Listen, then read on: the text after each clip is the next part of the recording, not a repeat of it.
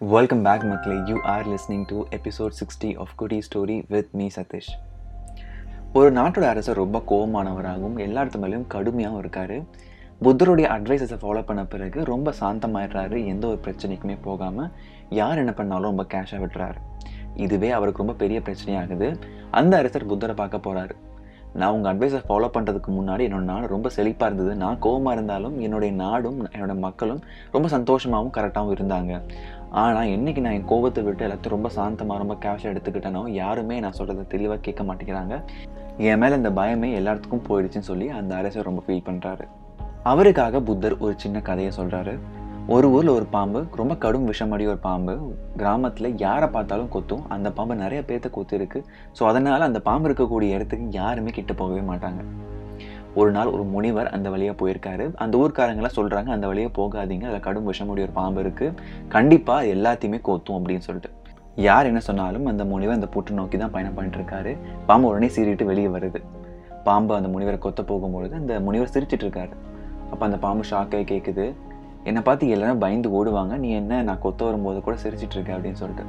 இந்த கணம் என்னுடைய உயிர் பிரிஞ்சாலும் எனக்கு எந்த ஒரு கவலையுமே கிடையாது. ஏன்னா பிறப்பும் இறப்பும் நம்முடைய கையில் கிடையாது. ஆனால் நீ தான் இங்கே வர எல்லாத்தையுமே கொத்தி கொண்டுட்டு அது எந்த வகையிலும் சரியாகவே இருக்காது அப்படின்னு சொல்லி முனிவர் சொல்கிறத கேட்டு பாம்புக்கு மனசு மாறிடுச்சு. அடுத்த நாளிலேருந்து நம்ம யாரையுமே கொத்தவே கூடாதுன்னு சொல்லி முடிவெடுக்குது. அடுத்த நாளிலேருந்து பாம்போட வாழ்க்கையே மாறுது. பாம்பால் இருந்த பயம் அந்த ஊரில் யாருக்குமே இல்லாமல் அந்த பாம்பு பொம்மை மாதிரி பிடிச்சி விளையாட ஆரம்பிச்சிட்டாங்க. கல்லால் அடிக்க ஆரம்பிச்சிட்டாங்க.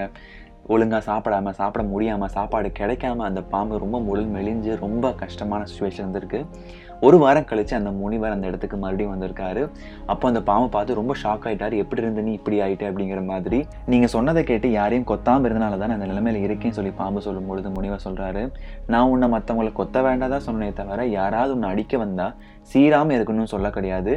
சீரணுங்கிறது உன்னுடைய தற்காப்பு கலை. அந்த தற்காப்பை யூஸ் பண்ணாமல் இருந்ததுனால தான் நீ இந்த நிலைமையில இருக்கேன்னு சொல்லி முனிவர் இந்த பாம்பு கிட்ட சொல்கிறாரு கொடுக்குற அட்வைஸை எப்படி எடுத்துக்கிறோம் அப்படிங்கிறது ரொம்ப முக்கியம். இந்த கதையை சொன்ன புத்தர் அந்த அரசர்கிட்ட கேட்குறாரு இப்போ யார் மேலே தப்பு யார் எப்படி மாற்றிக்கணும் அப்படிங்கிறது உங்கள் கையில் தான் இருக்குது இன்னும் விளக்கம் வேணுமா அப்படின்னு சொல்லி புத்தர் அரசர்கிட்ட கேட்குறாரு மனசுக்குள்ள ஒரு ஞானியாகவும் வெளியே கம்பீரமாகவும் இருக்கிறது தான் ஒரு அரசனுடைய லட்சணம் அப்படின்னு சொல்லி விளக்குறாரு.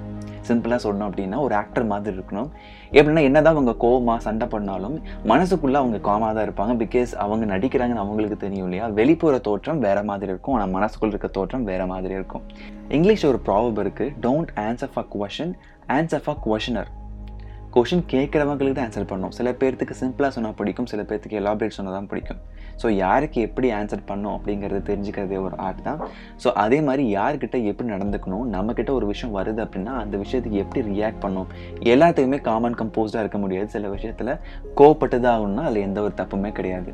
இன்றைக்கான எபிசோட் கண்டிப்பாக உங்களுக்கு பிடிச்சிருக்கும் நம்புறேன். பிடிச்சிருந்தா உங்களுடைய ஃபீட்பேக்ஸை மறக்காமல் எனக்கு ஷேர் பண்ணுங்கள் நியூ லிஸ்னஸ் என்னுடைய பல எபிசோட் செக் பண்ணி பாருங்கள் கண்டிப்பாக உங்களுக்கு பிடிக்கும் நம்புறேன். மீண்டும் நெக்ஸ்ட் வெனஸ்டே நான் உங்களை மீட் பண்ணுறேன் until then bye from Sathish Venkatachalam. Have a great rest of the day